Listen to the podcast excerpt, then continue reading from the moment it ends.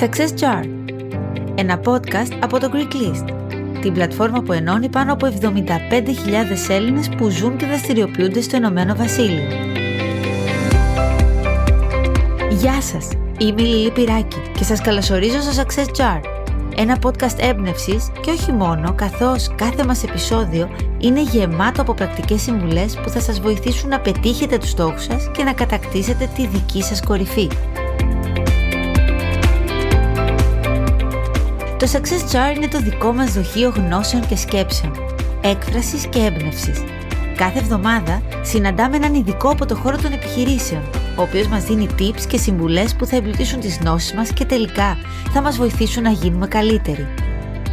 Το Success Chart δημιουργήθηκε από το Greek List, το πληρέστερο business listing website ελληνικών επιχειρήσεων και επαγγελματιών στο Ηνωμένο Βασίλειο.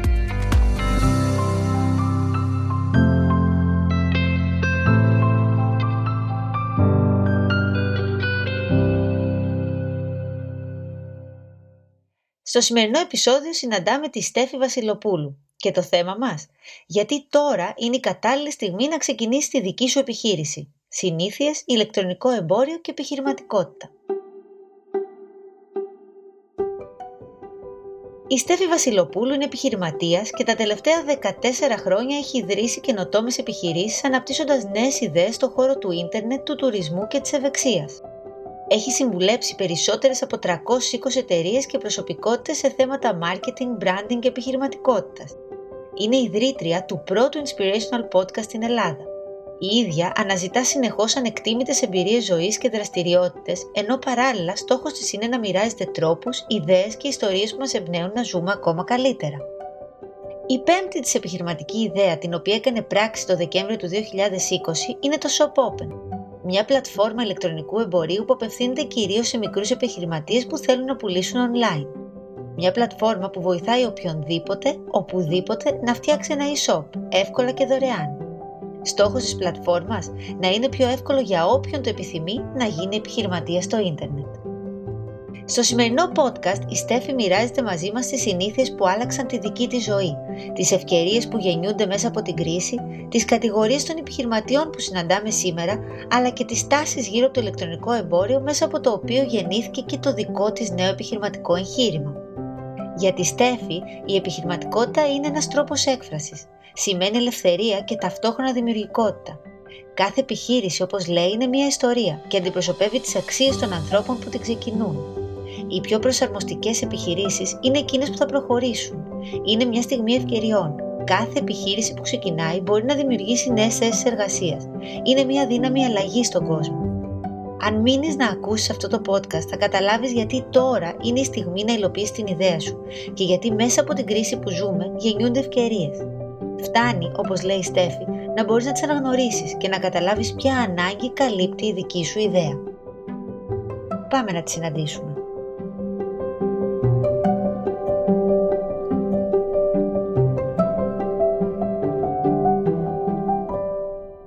Στέφη μου, γεια σου. Γεια σου Λιλή. Χαίρομαι πάρα πολύ που σε φιλοξενούμε στο Success Jar σήμερα και που είσαι μαζί μας. Και χαίρομαι ιδιαίτερα για σένα, γιατί ε, είναι κάτι τώρα που θα πω και σε όσους ε, ακούν αυτό το podcast και σε όσους μας ακούν, που είμαι σίγουρη ότι σε ξέρουν, γιατί ουσιαστικά το πρώτο inspirational podcast στα ελληνικά το έκανες εσύ, είναι το Σώμα Πνεύμα, ένα podcast που άκουγα και εγώ πολύ όταν έτσι ξεκίνησα να σκέφτομαι την ιδέα του podcast και μου άρεσε όλο αυτό που έκανες και έτσι εμπνεύστηκα και από σένα πολύ για να κάνω το Success Jar και για να κάνουμε αυτό εδώ με τα παιδιά από το Greek List. Οπότε όταν το σκεφτόμουν λοιπόν, σε παρακολουθούσα και παρακολούθησα και το πρόγραμμά σου, το Business 10x10, που μας πήγες λίγο βήμα-βήμα στο πώς να κάνουμε το podcast και έτσι πήρα πάρα πολλές πληροφορίες από σένα και θέλω να το πω και ήταν μεγάλη μου χαρά όταν σου πρότεινα να έρθεις σαν καλεσμένο μου και να συζητήσουμε πολλά και ενδιαφέροντα που θα πούμε σήμερα και μου είπες ναι, οπότε ξέρεις, κατά κάποιο τρόπο ήταν και είναι μεγαλύτερη ακόμα η χαρά να φιλοξενείς και έναν άνθρωπο που σε έχει εμπνεύσει και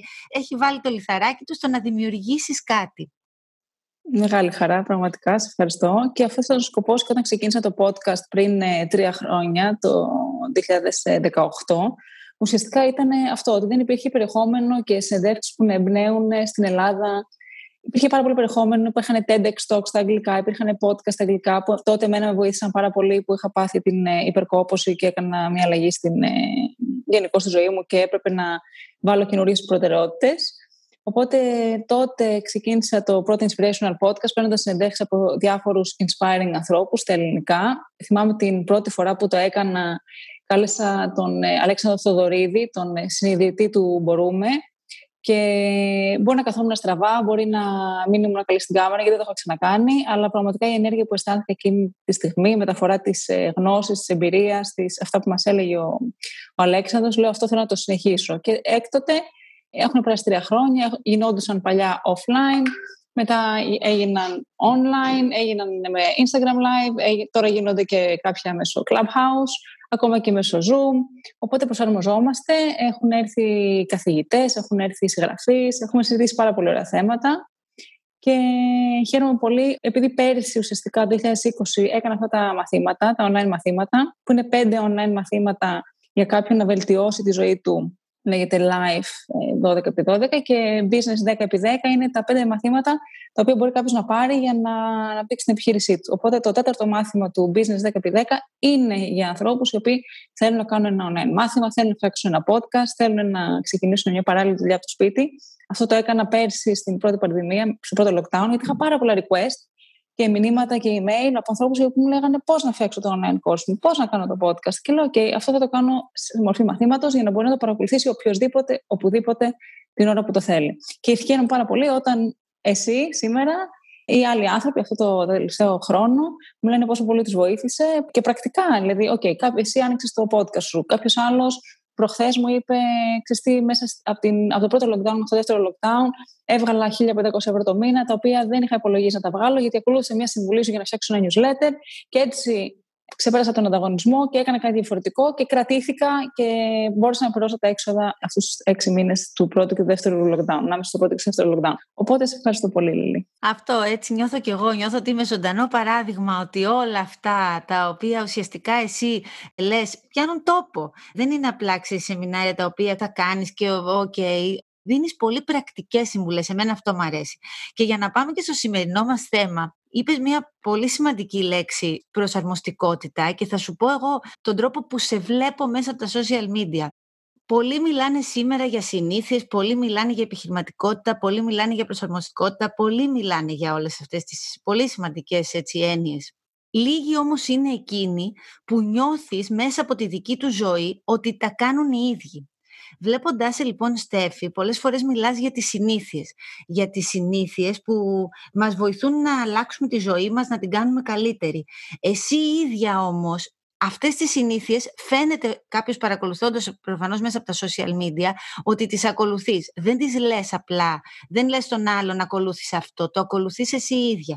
Αυτό λοιπόν είναι το πρώτο κομμάτι που θέλω να συζητήσουμε σήμερα. Είναι ουσιαστικά οι συνήθειες που θα μας βοηθήσουν, που μπορούν να μας βοηθήσουν να αλλάξουμε τη ζωή μας να την αλλάξουμε, να την καλυτερεύσουμε, να βοηθήσουν στην επαγγελματική μας ζωή, να βοηθήσουν στην προσωπική μας ζωή και όλα αυτά από έναν άνθρωπο που έχεις πει ότι ξεκίνησες να αλλάζεις αφού έπαθες ένα burnout ουσιαστικά στην καριέρα σου.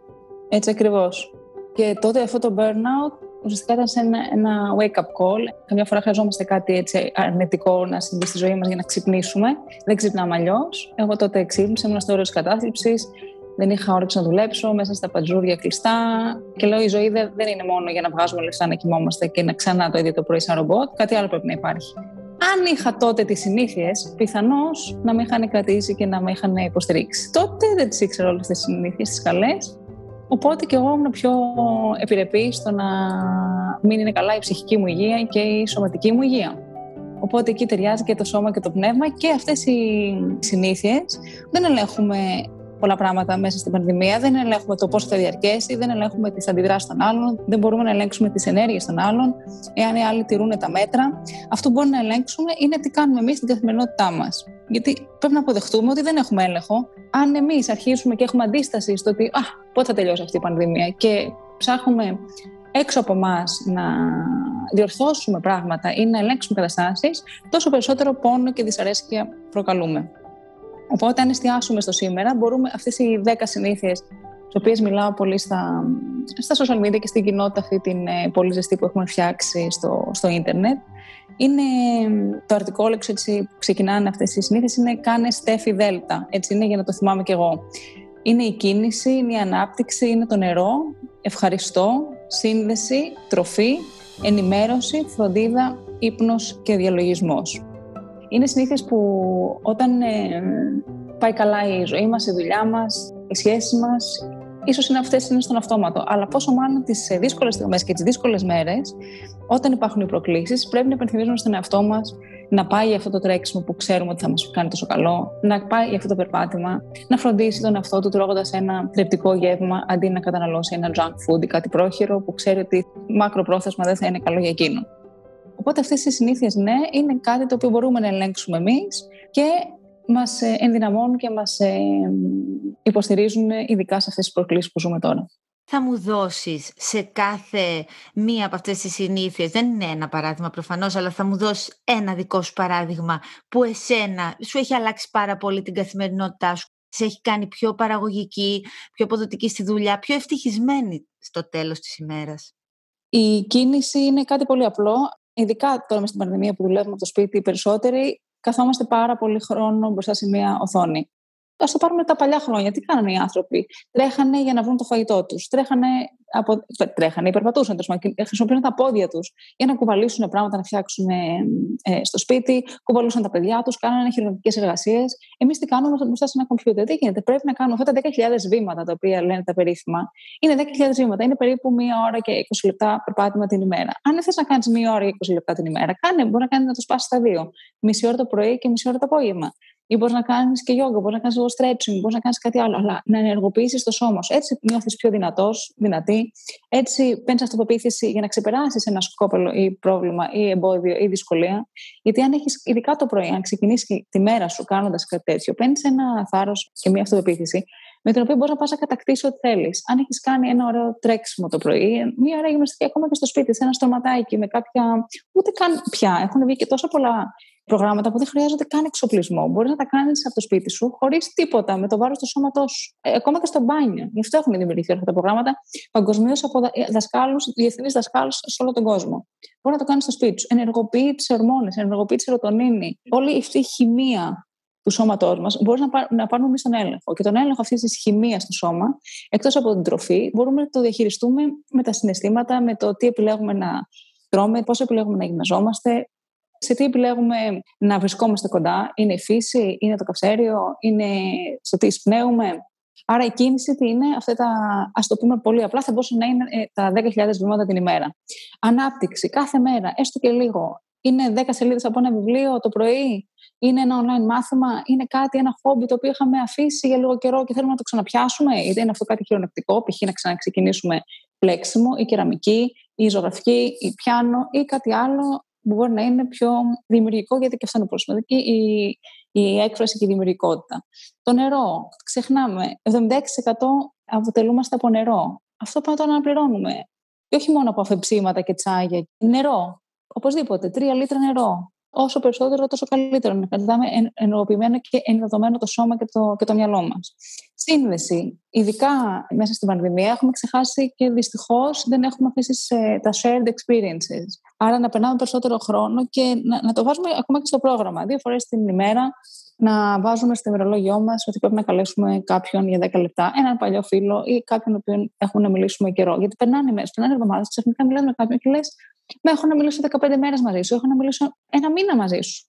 Μα είναι δυνατόν. Και πολλές φορές, συγγνώμη που σε διακόπτω, επειδή τώρα με τα social media όλοι ανεβάζουν πράγματα, ξέρεις, έχουμε τη λανθασμένη εντύπωση ότι ξέρουμε τι κάνει ο άλλος, επειδή μπορεί να βλέπουμε ας πούμε, πράγματα που ανεβάζει στην καθημερινότητά του, στην πραγματικότητα όμως δεν ξέρεις αν ο φίλος σου είναι καλά και δεν μπορεί να αντικαταστήσει το ότι βλέπεις ουσιαστικά στα social media το τι κάνει πραγματικά ο άλλος και να πάρεις να πεις ένα για αυτό που λες, να συνδεθείς ουσιαστικά μαζί του. Μα και τα social media, τι είναι, μια κλειδαρότρυπα. Δεν τα βάζουμε όλοι όλα μέσα σε αυτή την κλειδαρότρυπα. Θα βάλουμε κάποια πράγματα για κάποιους λόγους ο καθένας. Αλλά δεν τα βάζουμε όλα. Οπότε προφανώς σε ένα τηλέφωνο ή σε μια επικοινωνία, ακόμα και με audio ή ακόμα και με βίντεο, θα συνδεθείς πολύ καλύτερα και πιο ουσιαστικά. Ή ακόμα και ένα περπάτημα. Μπορεί να πεις σε κάποιον, έλεγε ένα περπάτημα το Σάββατο το πρωί, ε, στείλε ένα μήνυμα στο 13.033 στο 6 και πάμε για ένα περπάτημα στη γειτονιά, στην πλατεία. Έτσι, δύο σε ένα συνήθειες και σύνδεση και κίνηση. Βέβαια, βέβαια.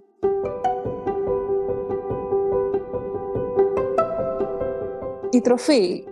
Τα τελευταία πέντε χρόνια έχω σταματήσει να τρώω κόκκινο κρέας και λευκό κρέας και έχω σταματήσει να τρώω επεξεργασμένη ζάχαρη. Συνεχίζω να τρώω ψάρια και αυγά αυτή την απόφαση την πήρα τότε, είχα πάει σε ένα retreat αποτοξίνωσης με χυμούς στην Πορτογαλία, που για 10 μέρες δεν ε, τρώγαμε καθόλου στέρεα τροφή και ήταν μόνο με χυμούς λαχανικών, καθόλου καφέδες, κοιμόμασταν νωρίς, ξυπνάγαμε νωρίς, κάναμε 100.000 δραστηριότητες μέσα στην ημέρα. Και μετά από αυτό το ουσιαστικά το cleanse, αυτή την, ε, την αίσθηση της καθαριότητας. Λέω, είναι δυνατόν μετά από αυτό το τόσο ωραίο συνέστημα και τόσο όμορφη εμπειρία να ξαναβάλω στο, μέσα στο σώμα μου, μέσα σε αυτό το όργανο, το μηχανισμό, να βάλω κάτι το οποίο θεωρώ ότι όχι με βλάπτει, αλλά... Δεν σου δίνει κάτι παραπάνω ναι, δεν είναι αυτό που θα ήθελα εγώ σαν optimal ε, για τον εαυτό μου. Οπότε είπα stop. Και από τότε, στην αρχή περνούσε ένας μήνας, λέω πού πέρασε ένας μήνας. Μετά έξι μήνες, πού έξι μήνες δεν τρώω κρέα. Μετά ένας χρόνος. Και τώρα είναι πέντε χρόνια.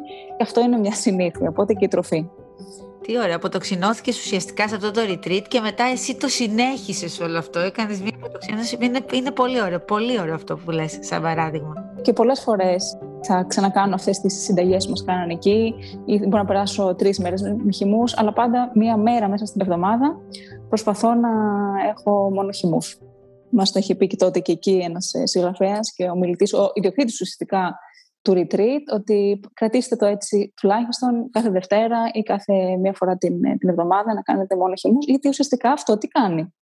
Όταν δίνεις στον οργανισμό σου χυμούς και ουσιαστικά αποφεύγεις τη στέρεα τροφή, δίνεις δυνατότητα να πάρει ο οργανισμός κατευθείαν να ρουφήξει και να απορροφήσει τις βιταμίνες.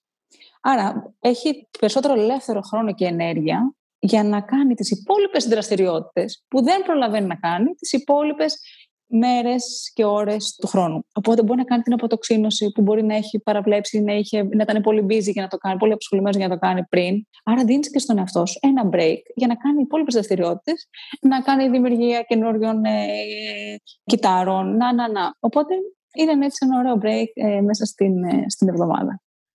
Στέφη, να σε ρωτήσω κάτι πάνω σε αυτό. Πόση διαφορά είδες στην ενέργειά σου; Το πριν και το μετά, όταν ξεκίνησες. Γιατί φαντάζομαι ότι στην αρχή είναι λίγο πιο δύσκολο, αλλά μετά η διαφορά στην ενέργεια πρέπει να είναι φοβερή. Επειδή δεν μπορεί να το συνδέσεις ακριβώς ότι αυτό γίνεται σε μία μέρα, γιατί και ο οργανισμός πρέπει σιγά σιγά να, το, να αποβάλει ό,τι ζωικό ε, τέτοιου είδους έχει μέσα στο σώμα.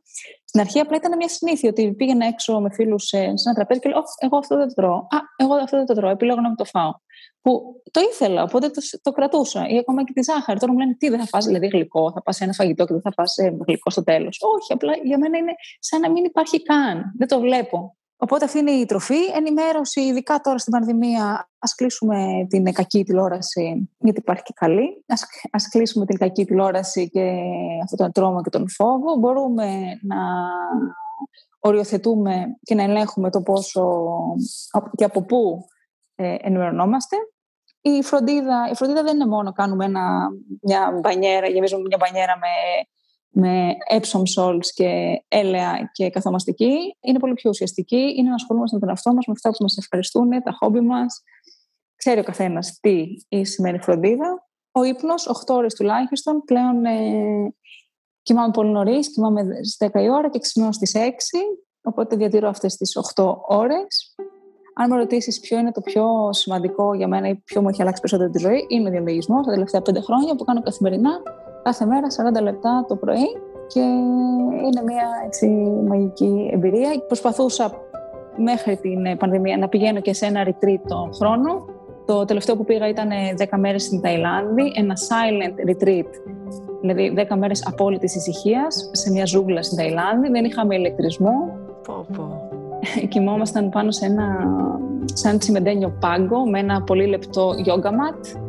Δεν είχε καν παράθυρα, μπαίνανε φιδάκια, μπαίνανε αράχνες. Μας έλεγαν τότε ότι δεν πρέπει να τα σκοτώσει αυτά, γιατί αυτά ουσιαστικά κατοικούν εκεί πολύ πριν από σένα.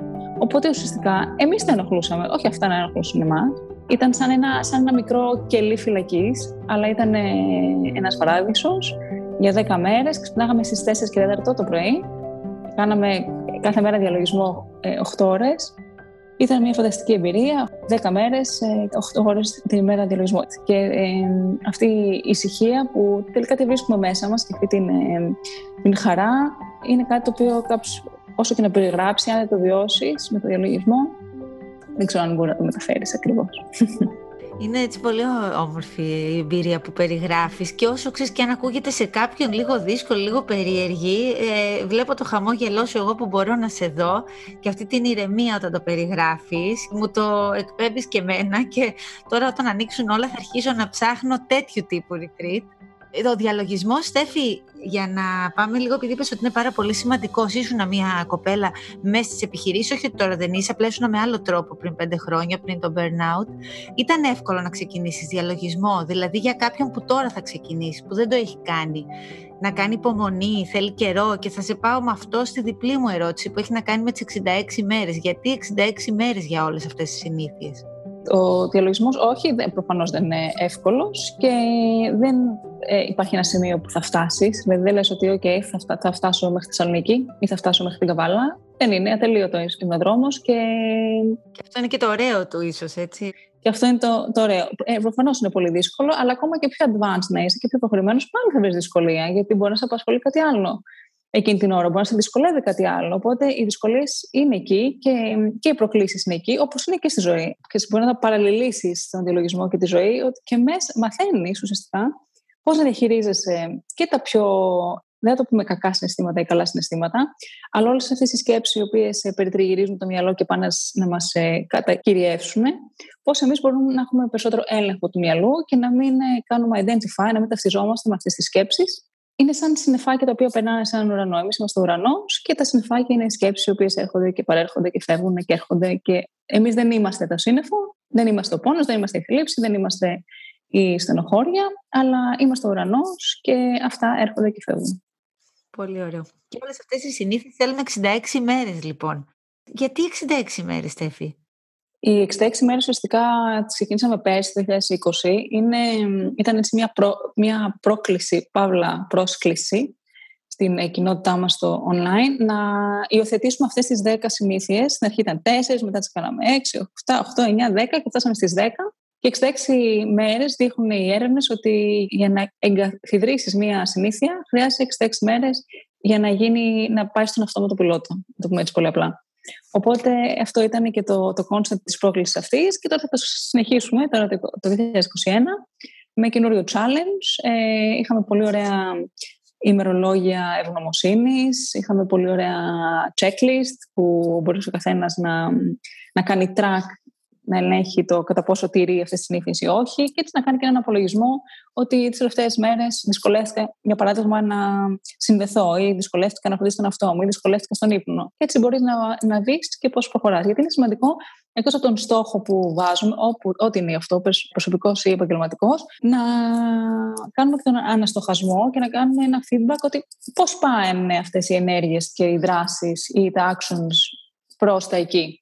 Ναι, και το accountability, δηλαδή να έχεις μια παρέα, αυτό που δημιουργείς εσύ και που δημιουργείται μέσα από αυτά, που ξέρεις να, να βοηθάει ο ένας τον άλλον, να βοηθιέσαι από το, ξέρεις, να, να βλέπεις και την πρόοδό σου, αλλά να νιώθεις ότι είσαι μαζί με κάποιον σε όλο αυτό, δεν είσαι μόνος. Μα νομίζουμε ότι είμαστε μόνοι και πρέπει να μπορούμε να πιστεύουμε ότι δεν είμαστε μόνοι. Γιατί μπορεί να μην έχουμε γνωρίσει όλους αυτούς τους ανθρώπους οι οποίοι έχουν ίδια θέματα και ερωτήσεις και προβληματισμούς με εμάς. Αλλά πρέπει να πιστεύουμε, και ειδικά τώρα στην πανδημία, ότι υπάρχουν και έξω άνθρωποι με τους οποίους μπορούμε να κάνουμε μια ωραία συζήτηση ή μπορούμε να μεθαύριο να, μπορεί να, να, να ξεκινήσει μια σχέση τώρα online, σχέση φιλική, ερωτική, οτιδήποτε, αλλά να ξεκινήσει μια σχέση ε, online και μετά όταν ανοίξουν όλα να την συνεχίσεις offline.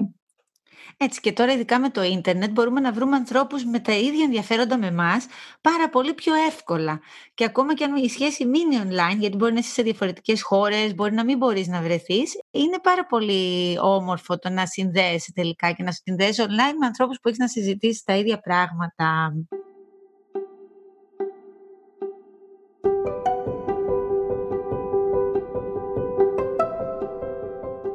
Λοιπόν, το δεύτερο κομμάτι που θα συζητήσουμε έχει να κάνει με την επιχειρηματικότητα, τις ιδέες, την προσαρμογή σε νέες συνθήκες, σε εξωτερικούς παράγοντες και θέλω να σου πω την αίσθησή μου πάλι παρακολουθώντας και γιατί μου αρέσει πάρα πολύ που κάνουμε αυτό το πράγμα μαζί.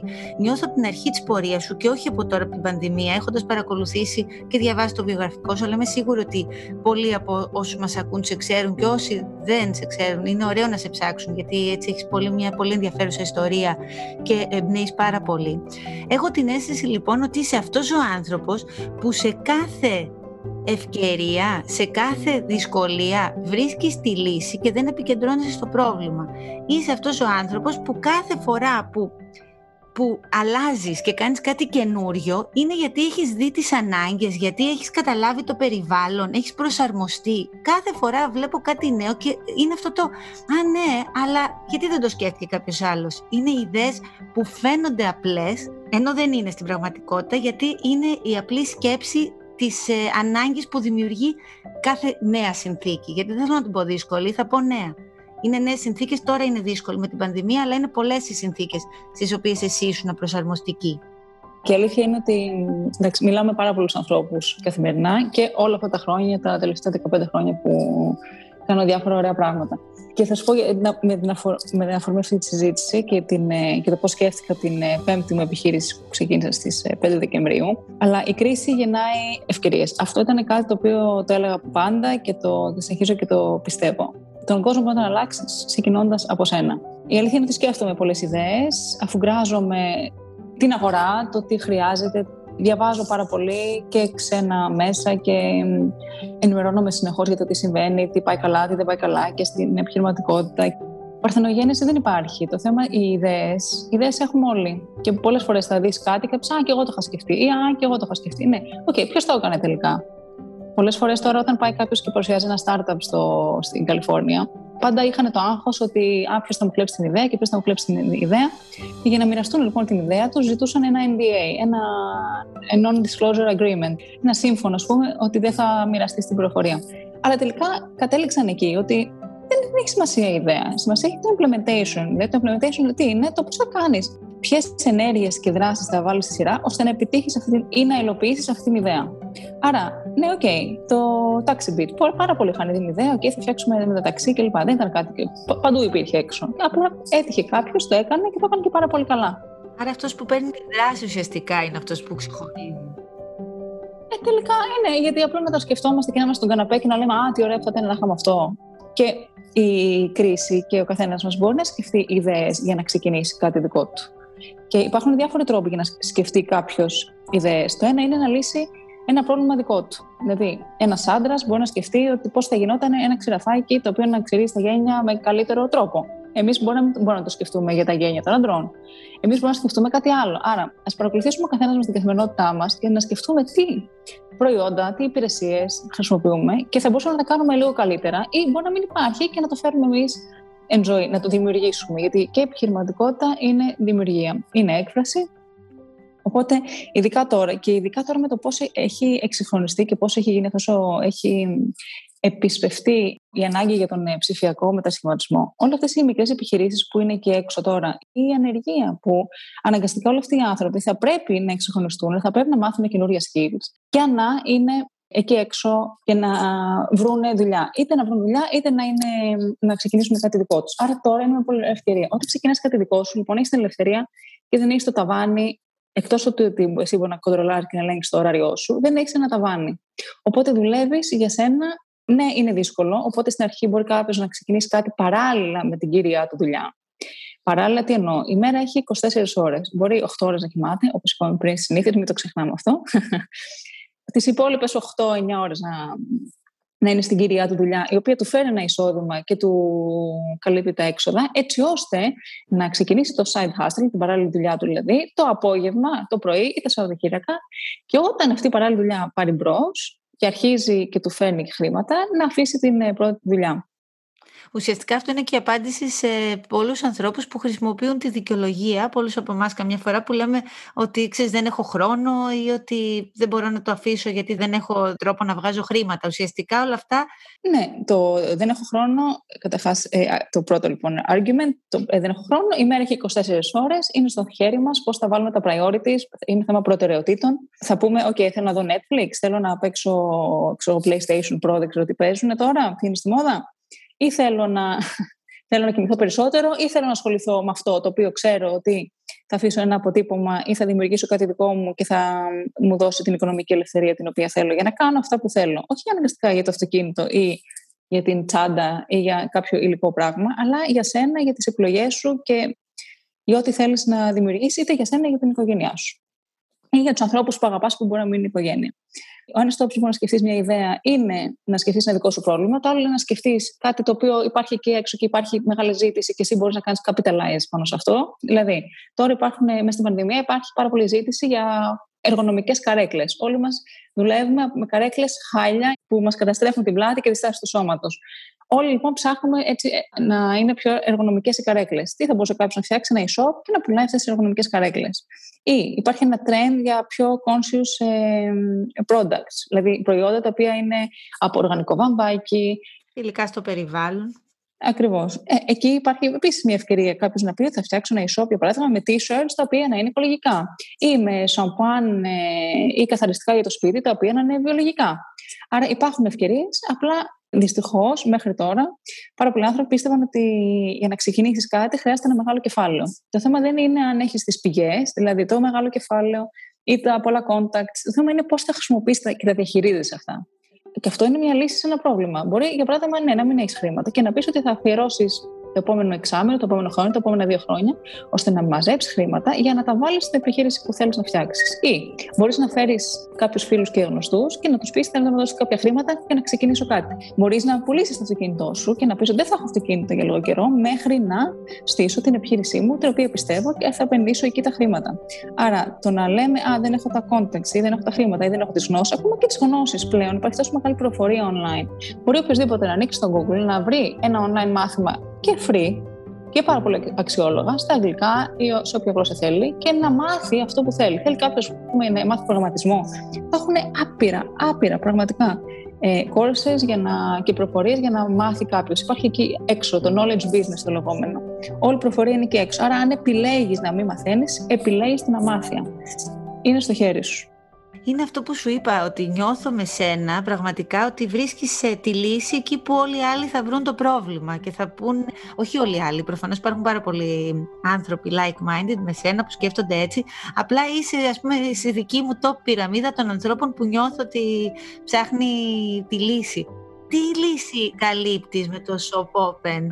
Λοιπόν, το Pop είναι τώρα το, το τελευταίο project, το τελευταίο venture, δεν το λέω startup, το λέω venture, που ξεκινάω έτσι, μου ήρθε η ιδέα 5 Δεκεμβρίου 2020 και αποφάσισα να το μοιραστώ κιόλας online, να μοιραστώ όλη αυτή τη διαδικασία του να χτίσει αυτή την επιχείρηση από το μηδέν. Το λογότυπο, το site, το πώς ε, κάνεις όλο το pre-launch strategy, τελικά τι θα κάνω τώρα. Τώρα θα κάνω ένα event στις 13 και 14 Μαρτίου, το, θα είναι ένα weekend, είσαι ακόμα καλύτερα μόνο για γυναίκες, το οποίο είναι powered by Shop Open, δηλαδή είναι μεγάλος χορηγός Open. Το οποίο θα έχει πολύ ενδιαφέρον αυτό το event. Θα τα πούμε εμείς σίγουρα εκεί και ελπίζω και όσοι μας ακούν, να, δηλαδή αν μπορούν εκείνο το Σαββατοκύριακο έχει πολύ ενδιαφέρον, θα μπουν και θα τα δουν. Μακάρι. Ήδη έχω κλείσει 21 ομιλητές και θα είναι δύο μέρες πολύ δυνατές. Θα συζητήσουμε για διάφορα θέματα, τα οποία δεν έχουμε σταθεί να συζητάμε.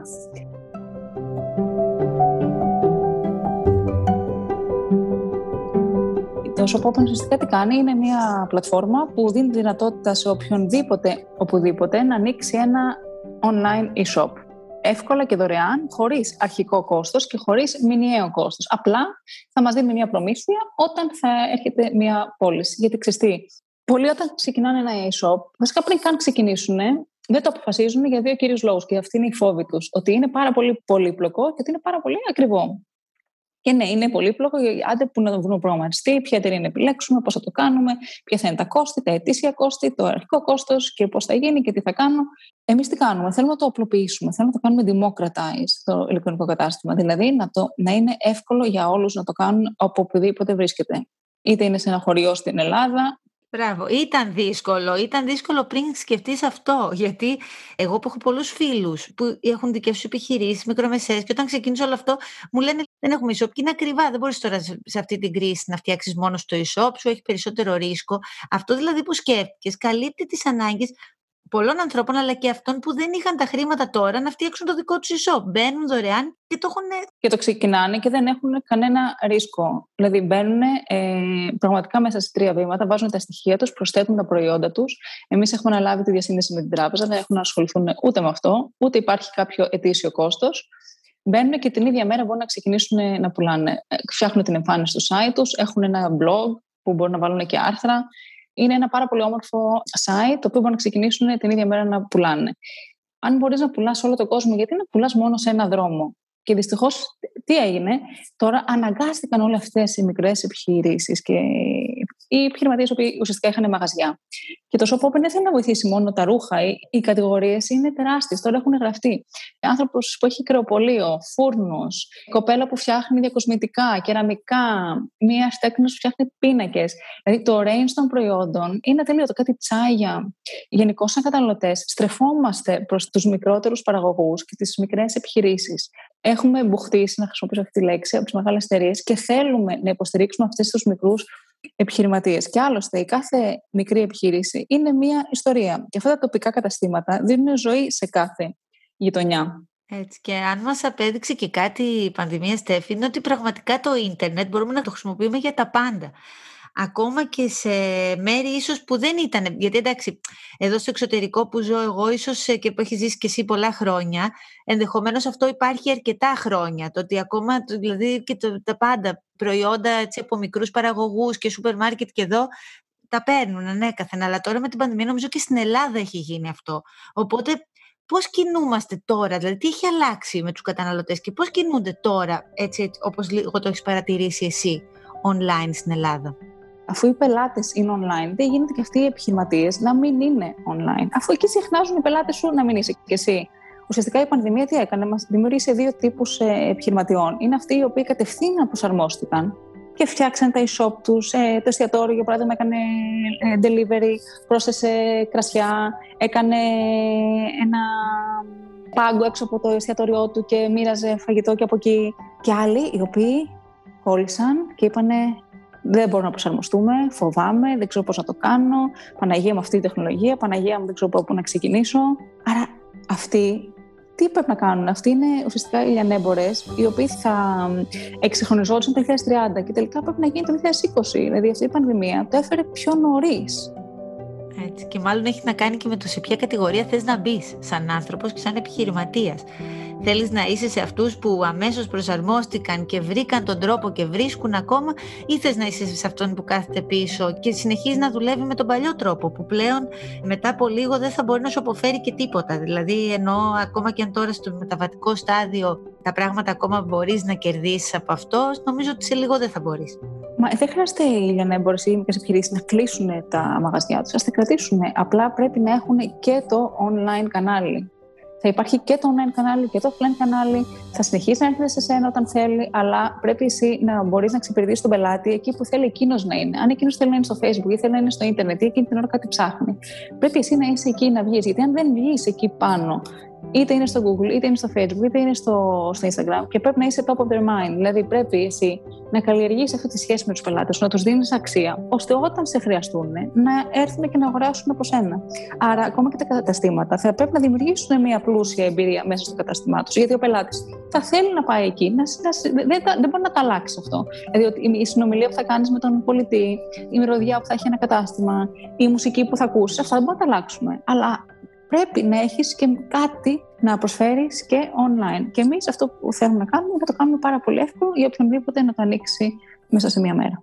Είπες κάτι πολύ σημαντικό που ξέρω ότι το λες και πάρα πολύ συχνά στις ομιλίες σου και όταν μιλάς για επιχειρηματικότητα, να προσφέρεις ε, αξία στον πελάτη και εμπειρία. Οπότε ουσιαστικά αν μπορούσες να δώσεις μία συμβουλή σε όσους έχουν δική τους επιχείρηση, σε όσους θέλουν να κάνουν κάτι δικό τους ή το έχουν ξεκινήσει τώρα ή θέλουν να το ξεκινήσουν, σε σχέση με την εμπειρία που πρέπει να προσφέρουν, ποια θα ήταν αυτή η συμβουλή, τι να σκεφτούν, τι να κάνουν; Όλο το θέμα είναι αυτό το κοινό. Μπορεί να είσαι ένα πολύ ωραίο προϊόν. Και μπορεί να έχει και ένα πολύ ωραίο κατάστημα λιανικής, αλλά πρέπει να βρεις ένα προϊόν. Και αυτή είναι όλη η δυσκολία. Άρα, μέσα από το ηλεκτρονικό εμπόριο ή τα social media ή όλα αυτά τα κανάλια, μπορείς να τους βρεις. Είτε είναι με διαφήμιση, είτε είναι χτίζοντας αυτή την κοινότητα των ανθρώπων. Λέγαμε πριν λοιπόν για τα προϊόντα τα οποία είναι organic. Υπάρχει και έξω κόσμος, ο οποίος θέλει αυτά τα organic. Πρέπει να σκεφτείς αυτοί τι προβληματισμούς έχουν, τι σκέφτονται. Ότι πω, πω φόρεσα ένα t-shirt και έπαθα μια, έκανα μια αλληλική αντίδραση. Ή αχ, μακάρι να φορούσα κάτι το οποίο να ήταν πιο μαλακό και να ήταν πιο ευχάριστο πάνω στο δέρμα μου. Άρα, όταν σκεφτείς αυτούς τους προβληματισμούς, μπορεί να χαράξεις τη στρατηγική σου στο περιεχόμενο που θα δημιουργείς. Άρα, γράφεις ένα άρθρο ή κάνεις ένα post και λες πέντε λόγοι για τους οποίους είναι προτιμότερο να φοράς οικολογικά t-shirts από ε, συνθετικά. Ή πώς αναπνέει καλύτερα το δέρμα όταν φοράς οικολογικά αντί για συνθετικά. Γιατί ο πελάτης έχει βαρεθεί να βλέπει συνέχεια αγόρασε αυτό, αγόρασε, αγόρασε, αγόρασε, αγόρασε. Όχι. Πρέπει να χρησιμοποιήσει αυτή τη τεχνολογία, είτε λέγεται shop open, είτε λέγεται κάτι άλλο, και να έρθεις πιο κοντά και δίνοντάς του αξία. Αξία, συμβουλές, πληροφορίες. Μετά, μία στις τέσσερις ή μία στις τρεις, ζήτα του να αγοράσει και το προϊόν. Αλλά όχι συνέχεια αγόρασε, αγόρασε, αγόρασε, αγόρασε.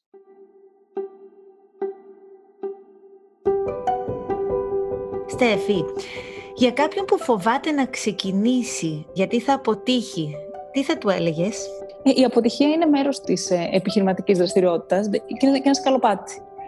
Όταν το κοιτάς πριν γίνει, φοβάσαι και λες: Όχι, θα αποτύχει και τι θα γίνει, θα γίνω ρεζίλη ή θα χάσω τα χρήματά μου ή, ή, ή.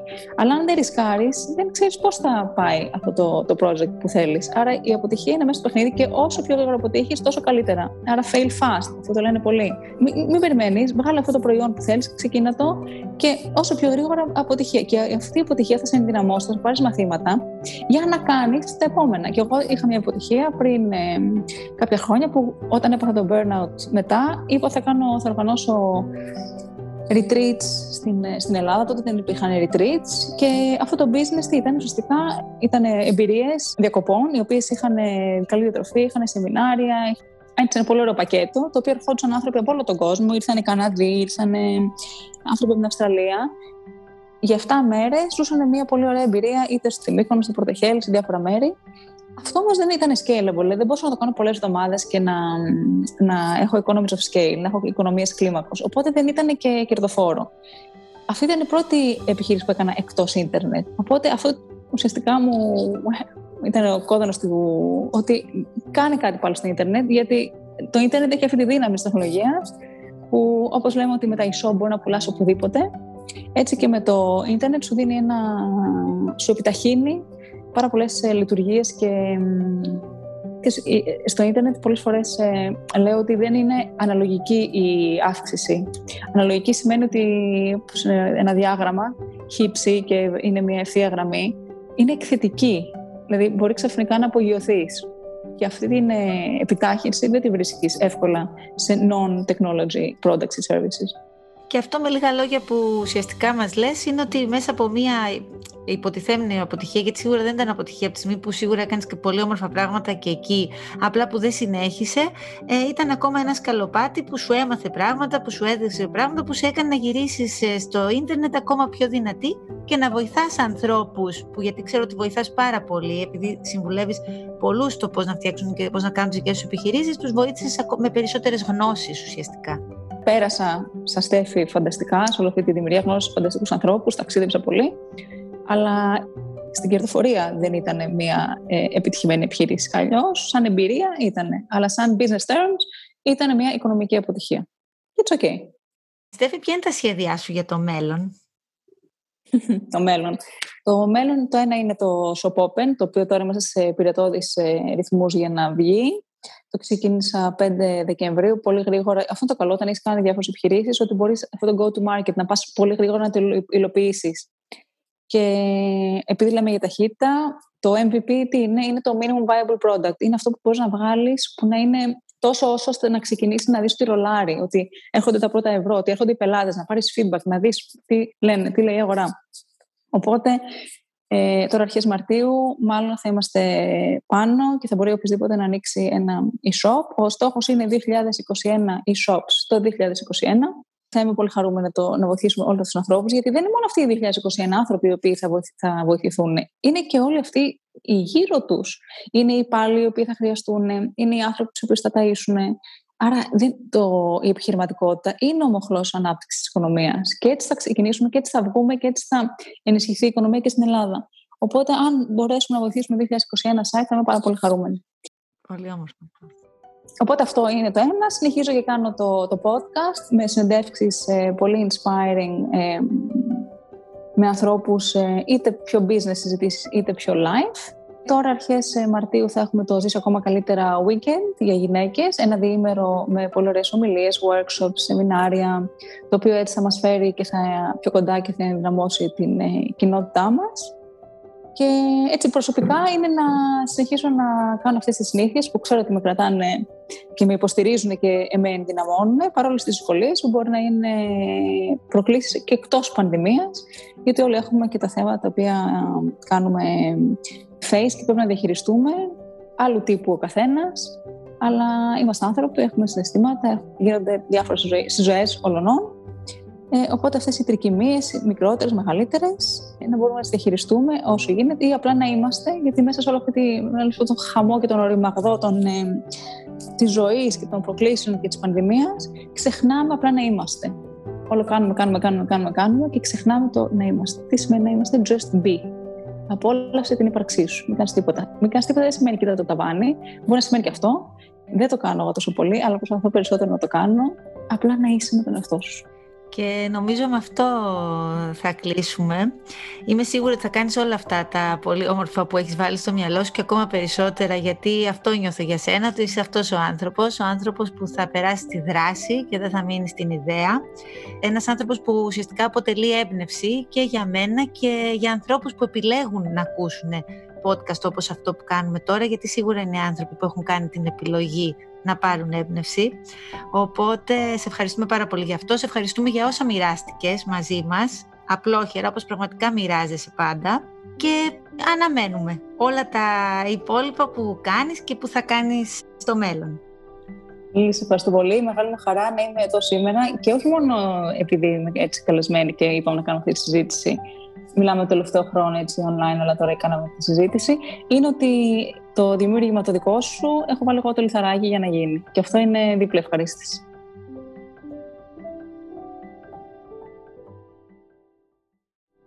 Ελπίζουμε